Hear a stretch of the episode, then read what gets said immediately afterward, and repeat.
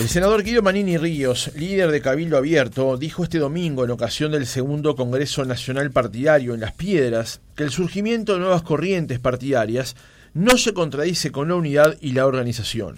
Esa frase llega tras las novedades que surgieron en la previa donde se informó de la creación de una nueva corriente dentro del partido liderada por la ministra Irene Moreira, esposa de Manini. Para el excomandante del ejército, su partido debe robustecerse y al mismo tiempo ampliarse a lo largo y ancho del país, sin cerrarle la puerta a nadie que venga de buena fe, sea del partido que sea, y debe prevalecer siempre un clima fraterno. Además, Cabildo reafirmó su respaldo a la coalición de gobierno y la necesidad de encontrar soluciones a los problemas reales de los uruguayos. Para profundizar sobre esto, recibimos en nuestra entrevista central a Álvaro Perrone, diputado de Cabildo Abierto.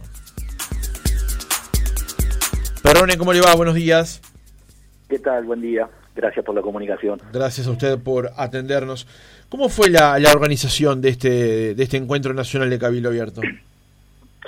Bien, eh, era una necesidad hacerlo, en los estatutos está, eh, así que bueno, se empezó a trabajar, eh, se organizó desde la central de Cabildo Abierto, eh, liderado por el coordinador general y en conjunto con la Junta, con el Cabildo de Canelones, con la Junta Directiva de Canelones, Cabildo Abierto, porque se hizo en las piedras y bueno, de ahí este se hizo todo el armado y la logística. Muy contentos quedamos, una enorme concurrencia, ustedes habrán visto en, la, en las fotos, si, si tuvieron la oportunidad, que en la criolla de las piedras estaba llena, vinieron de todo el país, dirigentes convencionales, líderes, este, presidentes de agrupaciones, que ya estaban y agrupaciones que se han incorporado en estos, en estos últimos tiempos para participar de un evento que la verdad este, quedamos muy felices, un evento donde se marca el futuro trabajo de Cabildo Abierto, como decían ustedes ahora en la presentación, con apertura para que se sigan este, adhiriendo distintos dirigentes o distintos referentes de, de todo el país a este partido que tiene como objetivo principal en el futuro poder llegar a la presidencia, llevar, perdón, a este Manini Ríos. Aclaro que digo esto porque por ahí alguien nos está escuchando y dice, bueno, esto están pensando en política, en, en campañas políticas y no los temas del país. Quiero aclarar que esta reunión era un tema principal de organización interna del partido que tenía que ver pura y exclusivamente con este, temas del partido, más allá del mensaje final, del discurso final que da este, el senador Manini, que es mucho más abarcativo de toda la situación de, del país.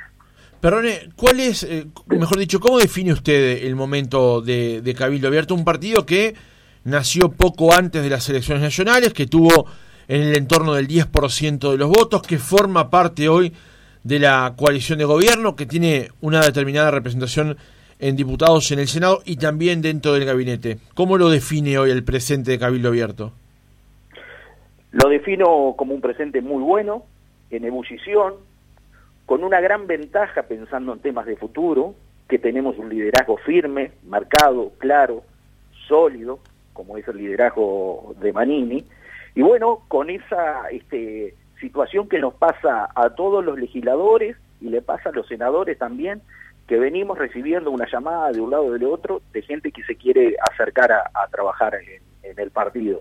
Entonces eso es una motivación que la verdad este, nos redobla el compromiso de trabajar más, de poner la mira en, en, en decir, che, realmente tenemos posibilidades, como las cosas se están dando, como se va caminando hacia el futuro, Cabildo Abierto lleva una agenda y una impronta a nivel nacional poniendo temas arriba de la mesa que de repente no se ponían o que no están dentro del compromiso por el país, compromiso por el país al igual respetamos este, y es nuestra principal hoja de ruta en, el, en, en este gobierno, como oficialistas que somos y parte del gobierno que somos, pero bueno, son temas que realmente entendemos que le están llegando a la población y que de alguna forma hace que de repente uruguayos que no nos prestaban atención o que pensaban que Cabildo Abierto era una cosa, de a poco se van dando cuenta que Cabildo Abierto está teniendo sensibilidad,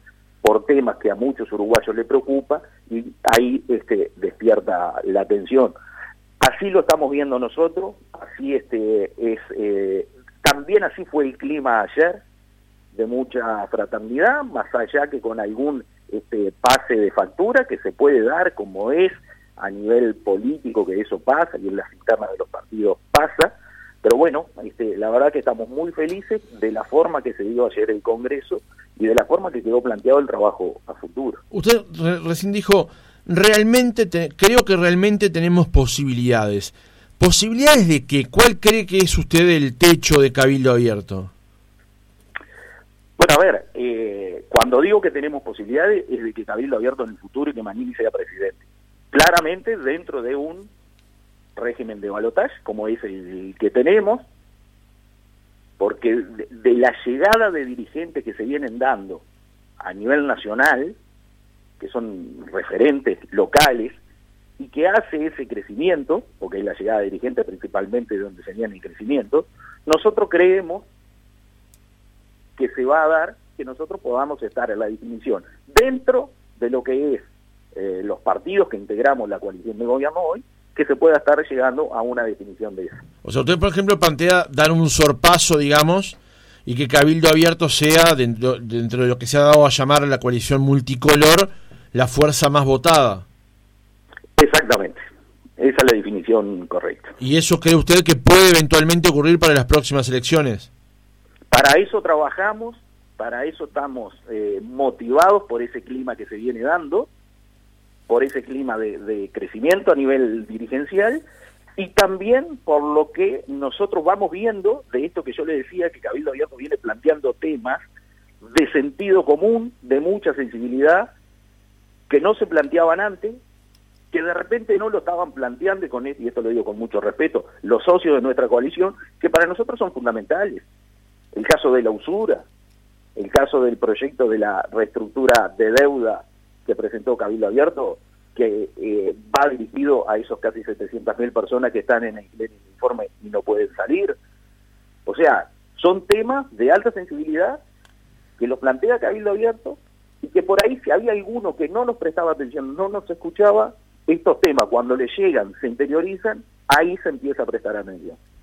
Entonces, bueno, todavía falta, seguimos trabajando, intentamos por todos los medios el máximo de comunicación para llevarlo a la gente de lo que se trata estos temas. Este, así que bueno, nosotros vemos un clima favorable, armonía de trabajo, crecimiento y este, proyectos que realmente le llegan a la gente. Perrone, eh, una de las novedades que surgió en el, en el Congreso, bueno, fue la, eh, el surgimiento de esta nueva corriente que estaría liderada por, en este caso, la ministra de Vivienda, Irene Moreira. Eh, ¿Qué nos puede adelantar sobre esta nueva agrupación o la conformación de esta nueva agrupación?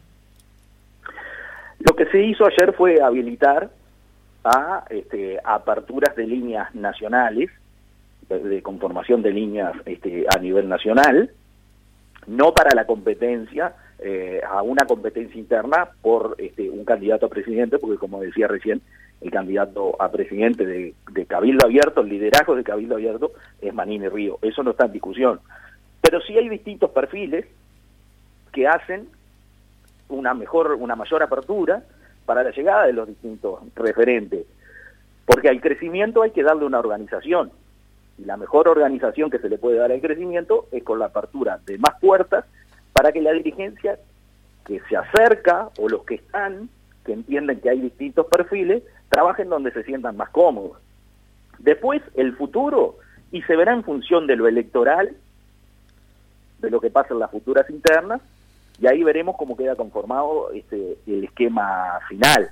Pero es importante porque la apertura de líneas del Senado de líneas nacionales, de espacios de trabajo, son este, tienen que ver directamente con el crecimiento. O sea, perdón, para, para interpretar mejor lo que usted está planteando, eh, la apertura de una eventual agrupación de Irene Moreira es para captar justamente adherentes a Cabildo Abierto en ese escenario que planteaba antes, de ese crecimiento que usted estima del partido. Sí, pero no solo el de Irene Moreira, porque probablemente hayan más que el de Irene Moreira. Eh, Irene Moreira eh, de repente está dando el puntapié inicial porque ella se siente con fuerza y con adherentes para llevar adelante esta línea nacional. Ahora, pero, perdón que interrumpa nuevamente, eh, perdone, pero la pregunta es, ¿cuál es el objetivo político de la creación de una línea de la esposa y, además la segunda figura nacional más conocida de Cabildo Abierto, que es este Irene Morera, cuando es más o menos claro que, entre otras cosas, por la cuestión vinculada a la cuota de género, Irene Moreira va a estar encabezando seguramente una lista del Senado. Pero, pero perdón, no, pero yo ahí tengo que venir unos pasos más atrás porque tengo que sacar algo este, que creo que hay una confusión. Irene Moreira no está donde está por ser la esposa.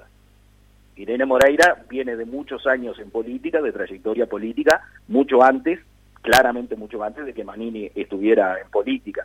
Porque por, por ahí se eh, interpreta que Irene Moreira está donde está o saca una niña en Senado por ser la esposa de Manini. No, Irene Moreira tiene perfil propio, trayectoria política propia y se siente que en este momento en el que está eh, tiene la capacidad, la fuerza y las ganas de llevar adelante una línea este, nacional. Pero tiene que ver con el crecimiento, como yo le decía, abrir más puertas. De repente, alguien que no se siente muy cómodo en un grupo se siente más cómodo en otro y termina aportando en otro grupo. Pero repito que el Direne probablemente no sea el único. Por ahí se abren este, más líneas nacionales. No es sencillo abrir una línea nacional, esa es la verdad. Por eso hay que estar este, preparado, con fuerza y conscientes de que este, es un trabajo intenso, recorrer el, país, estar al firme en todos los departamentos, llevar adelante una agenda propia con las propuestas, es un trabajo intenso. Este, yo creo que es este, un paso muy positivo que está dando adelante eh, Cabildo Abierto, porque en la apertura está el crecimiento. Eso es este, así en la política desde siempre. Y se crea un clima positivo de competencia interna que también hace crecimiento, porque eso genera trabajar más, esforzarse más, preocuparse más, llevar adelante más propuestas. Entonces, así que, este, como yo le decía, ayer fue un día eh, realmente de disfrute interno del partido, de armonía, y apostando a cosas grandes. qué, significa apostar a cosas grandes? A llegar al principal objetivo que tenemos en el 2024. Claro. De todas maneras, eh, le aclaro, perdón, que mi intención no era señalar que Irene Moreira estaba donde estaba por ser la esposa de. de todas maneras, de todas maneras, ya que se mencionó en, en, su respuesta, es cierto que el peso relativo que tiene Irene Moreira es mayor, entre otras cosas. Sabemos que venía, viene una eh, extensa etapa política, por ejemplo, en su departamento, es eh, nada menos que hija de Roque Moreira, pero eh, independientemente de eso, también es cierto que hay una, una, cercanía, digamos, por, en los hechos, ¿no? Entre, entre Moreira y, Manini, ¿no? Sí, eso es, sin duda. hice la aclaración para los que nos estaban escuchando, no este, por, por, otra, por otro motivo solo para, para aclarar un poco a quienes este, nos escuchaban. Bien, eh, lo que yo le puedo responder a eso, que nosotros tenemos muy claro, es que Manini va a actuar con total objetividad, con total transparencia y con el mismo apoyo a todas las agrupaciones. Eso va a ser este, así y lo tenemos muy claro.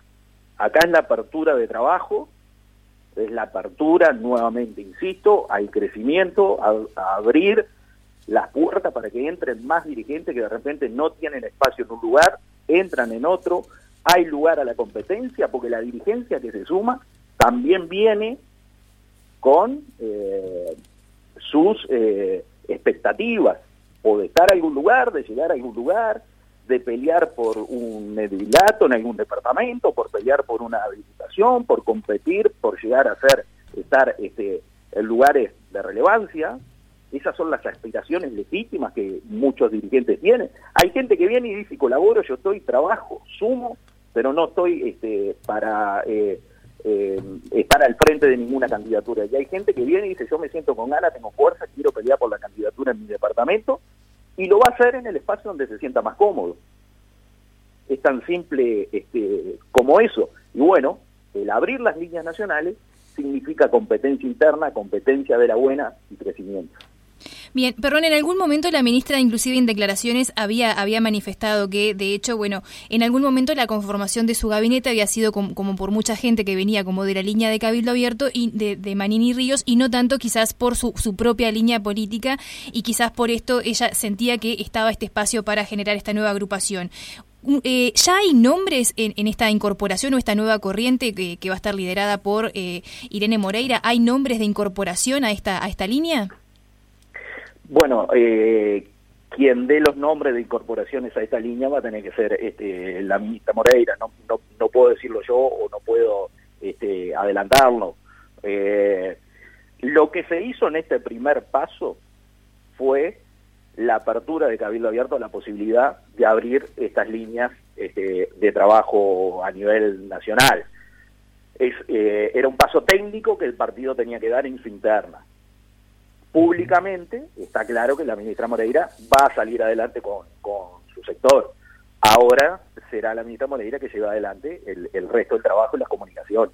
Bien, Perrone, eh, en el punto 4 de la moción que se votó en, en el segundo Congreso Nacional, dice el respaldo a la coalición de gobierno y la necesidad de encontrar soluciones a los problemas reales de los uruguayos.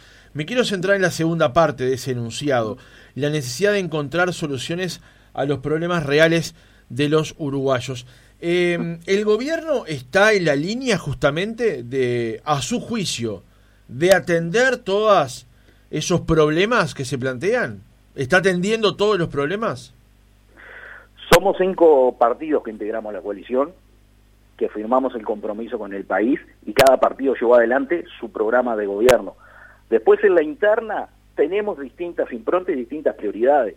Nosotros entendemos que un tema real de los que estamos planteando hoy es como yo este, eh, hablaba de los más de 600.000 uruguayos que están con la muerte civil, que están en el clearing y que no tienen salida de ningún tipo a ningún sistema crediticio que van a quedar así de por vida.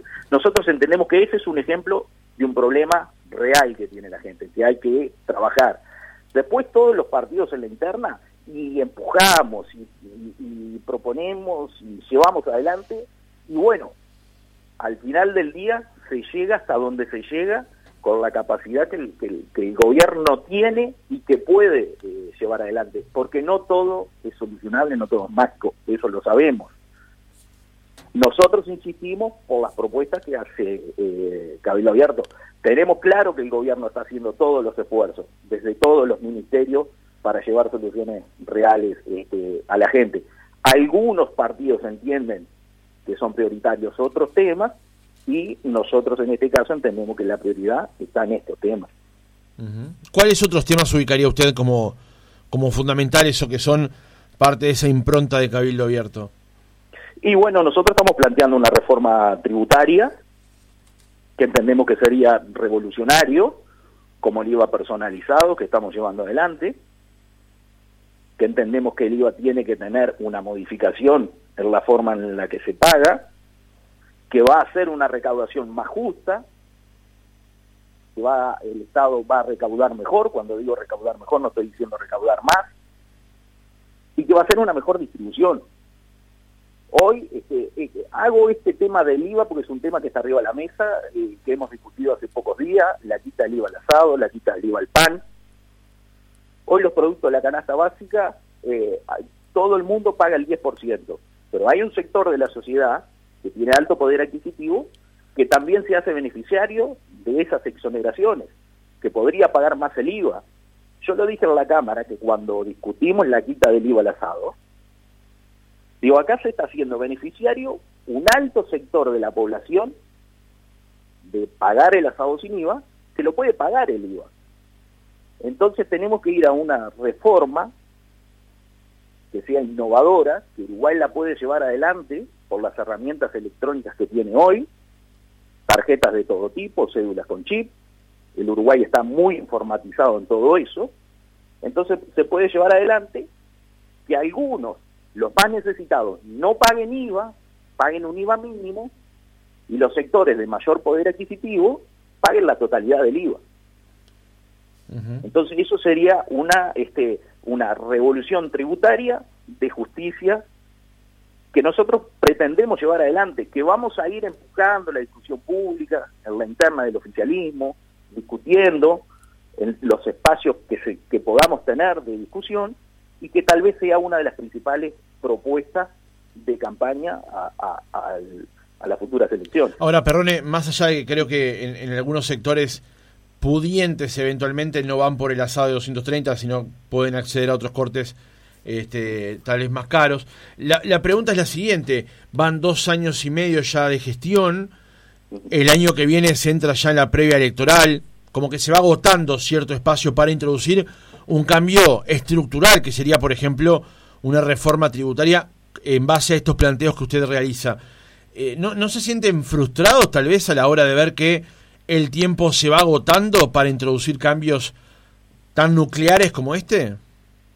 Bueno, pero eh, la frustración en un dirigente político es algo que no, no hay lugar, porque el dirigente político eh, la pelea y la pelea y la pelea y la sigue peleando hasta que en un momento de repente no está más en política, pero son convencimientos que uno lleva adelante. No hay lugar para la frustración eh, para nosotros en esto. Bueno, saquemos el término frustración, usemos otro. La pregunta es, ¿no sienten ustedes que el tiempo se va agotando para reformas de ese, de ese porte? La vamos a seguir llevando adelante. Nosotros pensamos que hay tiempo, sí, que hay mucho tiempo para llevar adelante. Otro de los temas que estamos planteando es la... Eh, revisación de las exoneraciones que se le hacen a las grandes empresas que son eh, eh, la famosa discusión que tuvimos una noche en el, en el Parlamento, que son las exoneraciones tributarias que se le hacen a las grandes empresas y no se le hacen a las empresas eh, nacionales o a los pequeños productores. Es la revisación de ese sistema que tiene el país, que nosotros entendemos que hay que llevar adelante cambios porque también sabemos o no tenemos muy claro cuál es el seguimiento que se le hacen después a esas exoneraciones que vienen con promesas de generación de fuentes de trabajo y después no sabemos si las terminan este, generando. ¿No? Ahora, en cuanto a que se agote el tiempo, nosotros vamos a seguir insistiendo. Nosotros vamos a seguir insistiendo.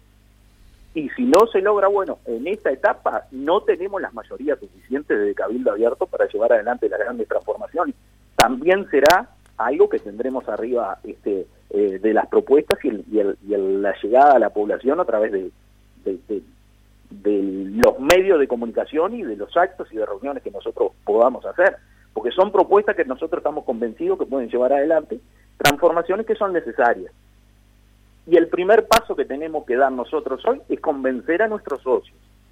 Y de repente a nuestro socio mayoritario, que es el Partido Nacional, que es quien tiene, quien lleva adelante las políticas este, económicas.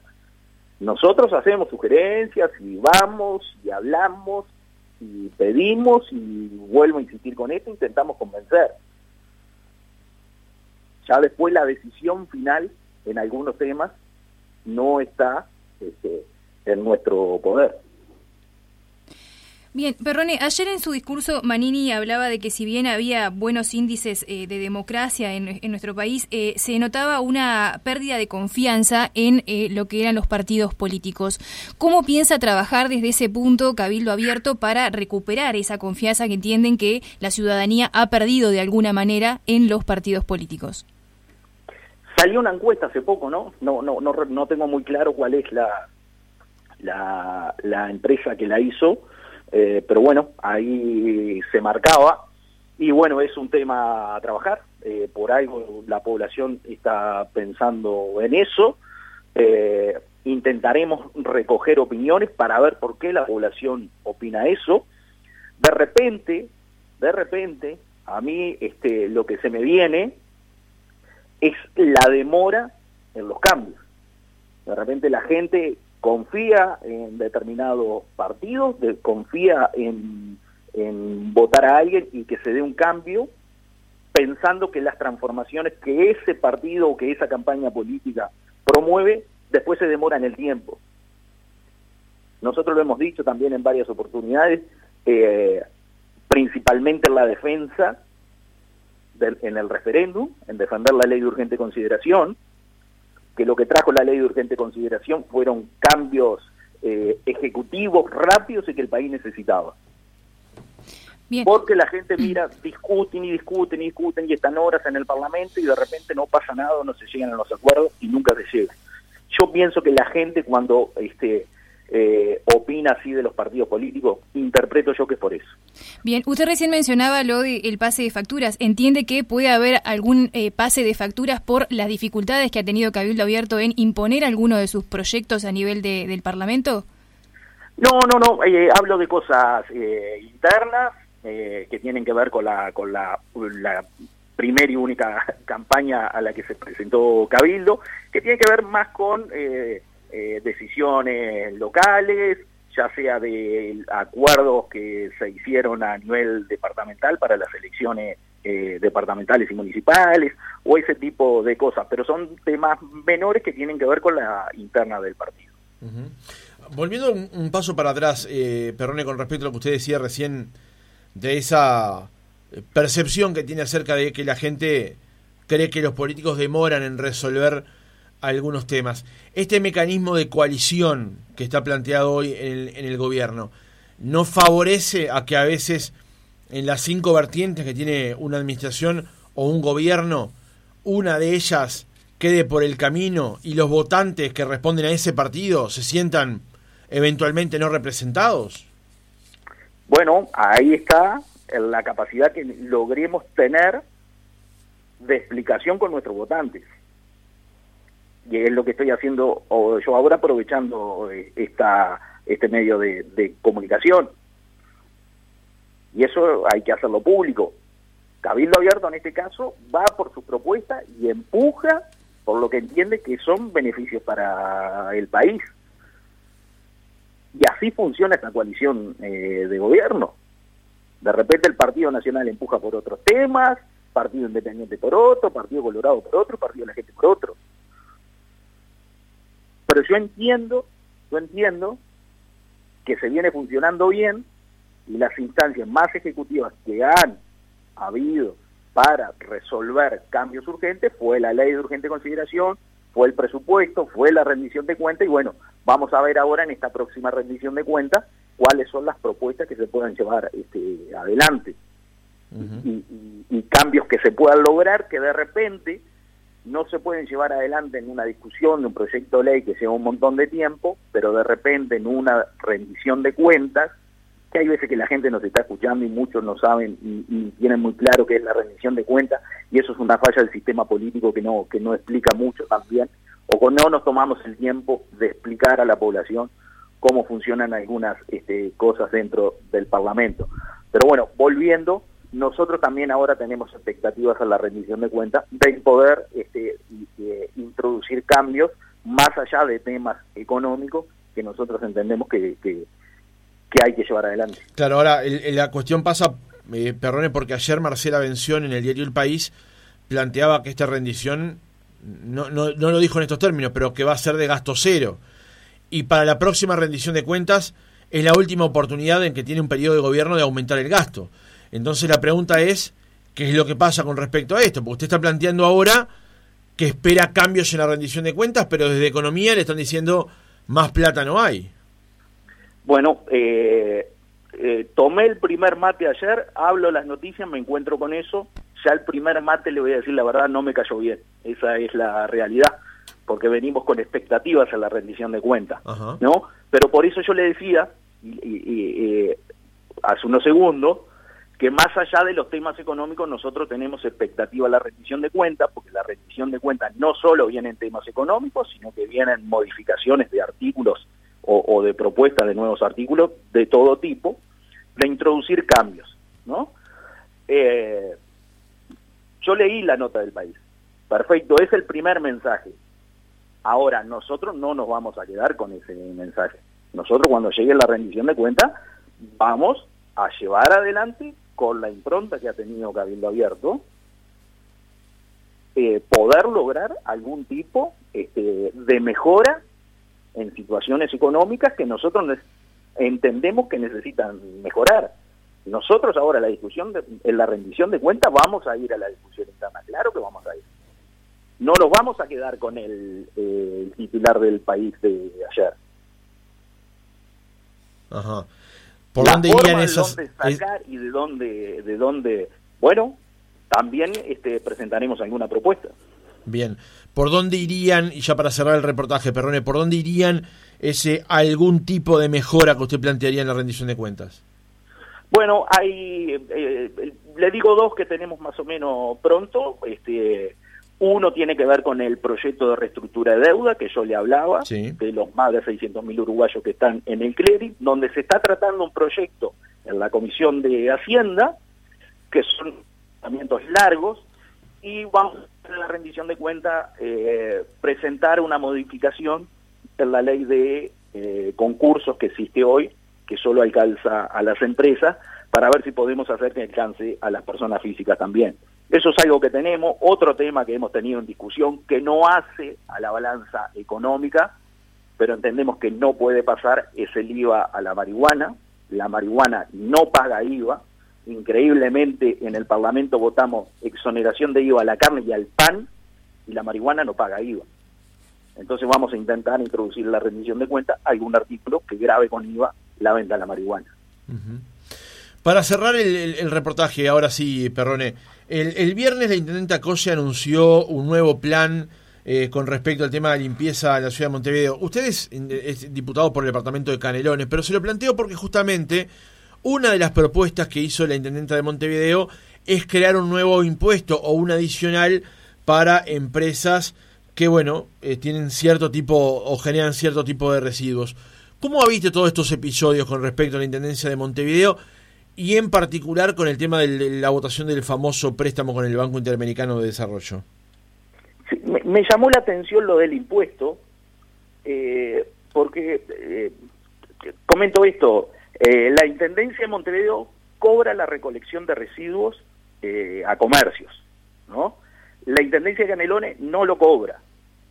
Entonces, no me quedó claro eh, qué quiso decir con, con, eso. Veremos cuando la intendenta de Montevideo explique de qué se trata. Eh, de alguna forma, este, en, algún lugar lo van a escribir la propuesta y ahí veremos de qué se trata. Eh, después, en cuanto a lo del fideicomiso, o al voto del préstamo, perdón, se me entreguera el fideicomiso Canelone con préstamo Montevideo, lo fuimos siguiendo. Este, yo comparto alguna apreciación que hizo alguien por ahí este, eh, de la oposición en Montevideo, eh, de que no hay confianza en la intendenta Cose para habilitarle dineros a la hora de llevar adelante determinadas gestiones. Entonces, bueno, por ahí se entendió que no había que votarlo y por algo este, no salió. Yo creo que eso pesó en la, en la balanza de la oposición en Montevideo. Sobre la posibilidad de un nuevo préstamo, bueno, veremos qué es lo que presenta. Lamentablemente nosotros este, no obtuvimos edil en la, en la, en la campaña en Montevideo. No tenemos poder de decisión más allá de la opinión que se pueda dar si es que se nos consulta en este tipo de, de, decisiones este, que tiene que llevar adelante la oposición en Montevideo. Álvaro Perrones, diputado de Cabildo Abierto, gracias por haber estado otra mañana con nosotros. El agradecido soy yo. Que pasen muy bien.